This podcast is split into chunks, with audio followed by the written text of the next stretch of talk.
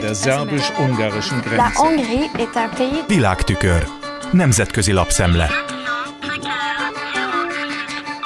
Egyetemisták ezrei és a kormány politikája ellen tiltakozók, pedagógus szakszervezetek vonultak Budapest utcáin oktatási reformot és a politikai kultúra megváltozását követelve, írja a legfrissebb magyar vonatkozású tudósításában a Washington Post. Emellett nem csak béremelést, de sztrájkjogot biztosító törvénymódosítást is követeltek. A cikk bemutatja Törlei Katalint is, akit 23 évi munkaviszony után rúgtak ki az állásából. Rendkívül központosított autoritár rendszerként jellemezte a tudósítónak a pedagógus az Orbáni rezsimet. Azt hangsúlyozva, hogy ez már nem is csak kormány, hanem rendszer ellenes mozgalom, amiért hónapok óta harcolnak. Az ország legnagyobb nemzeti ünnepén jegyzi meg a tudósítás, Orbán szakítva a hagyományokkal nem a fővárosban, hanem egy kisvárosban beszélt követői előtt. Az elhangzottakból azt emelte ki az írás, hogy Petőfit ugyan megölték a forradalomban,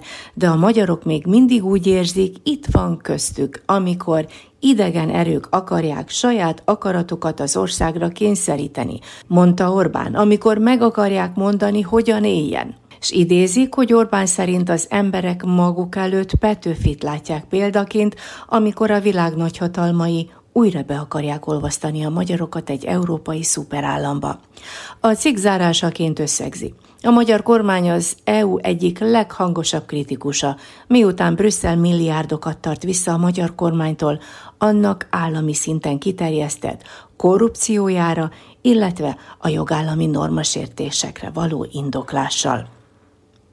39 kutat ad el a MOL Szlovéniában a Shellnek, hogy az osztrák ÖMV Szlovénia 92%-os részesedésének megszerzéséhez megkaphassa a szükséges uniós jóváhagyást számol be az akvizíció részleteiről az Euraktív, amit a cég fontos mérföldkőnek tekint történetében, és amiről az INA horvát társasággal még 2021-ben közösen megállapodtak. A MOL 301 millió euró, azaz 120 milliárd forintnyi értékben kötött szerződést, hogy részvény hányadát a szükséges szintre emelhesse. A versenyhivatal azonban aggaját fejezte ki a várható piaci koncentráció miatt.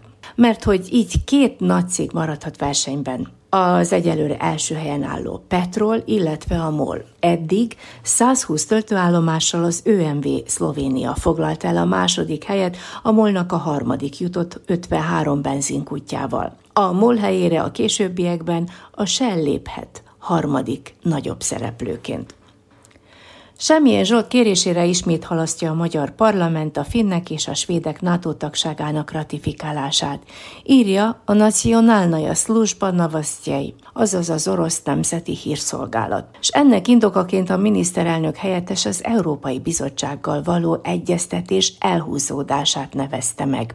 Igaz, írja utána a lap, hogy a magyar kormány semmilyen feltételt nem szabott a két tagjelölt számára státuszuk döntése kapcsán. Ugyanakkor az írás emlékeztet arra, hogy korábban Orbán Viktor az Oroszországgal való együttműködés jövőjének átgondolásáról beszélt a Kereskedelmi Kamara fórumán.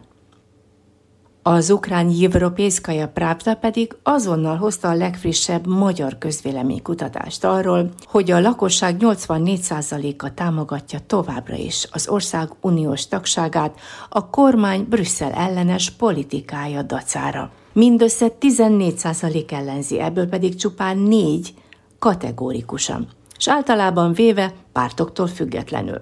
Viszont az elemzés kiemeli, hogy a támogatók többsége közt a fideszesek is ott vannak. A huxitot pedig nagyjából ugyanennyien elutasítanák még akkor is, ha Orbán ki akarná vezetni az országot az Európai Unióból s nem utolsó sorban ír arról, hogy a magyarok többsége szerint Orbánnak sokkal keményebben kellene fellépnie Oroszországgal szemben. Macron francia elnök az Orbánnal folytatott találkozó után az Európai Unió egységének a fontosságáról beszélt, különös tekintettel arra, hogy Ukrajnában háború dúl illetve arról, hogy Budapest és Párizs az eddiginél szorosabban együttműködnek az energiaiparban.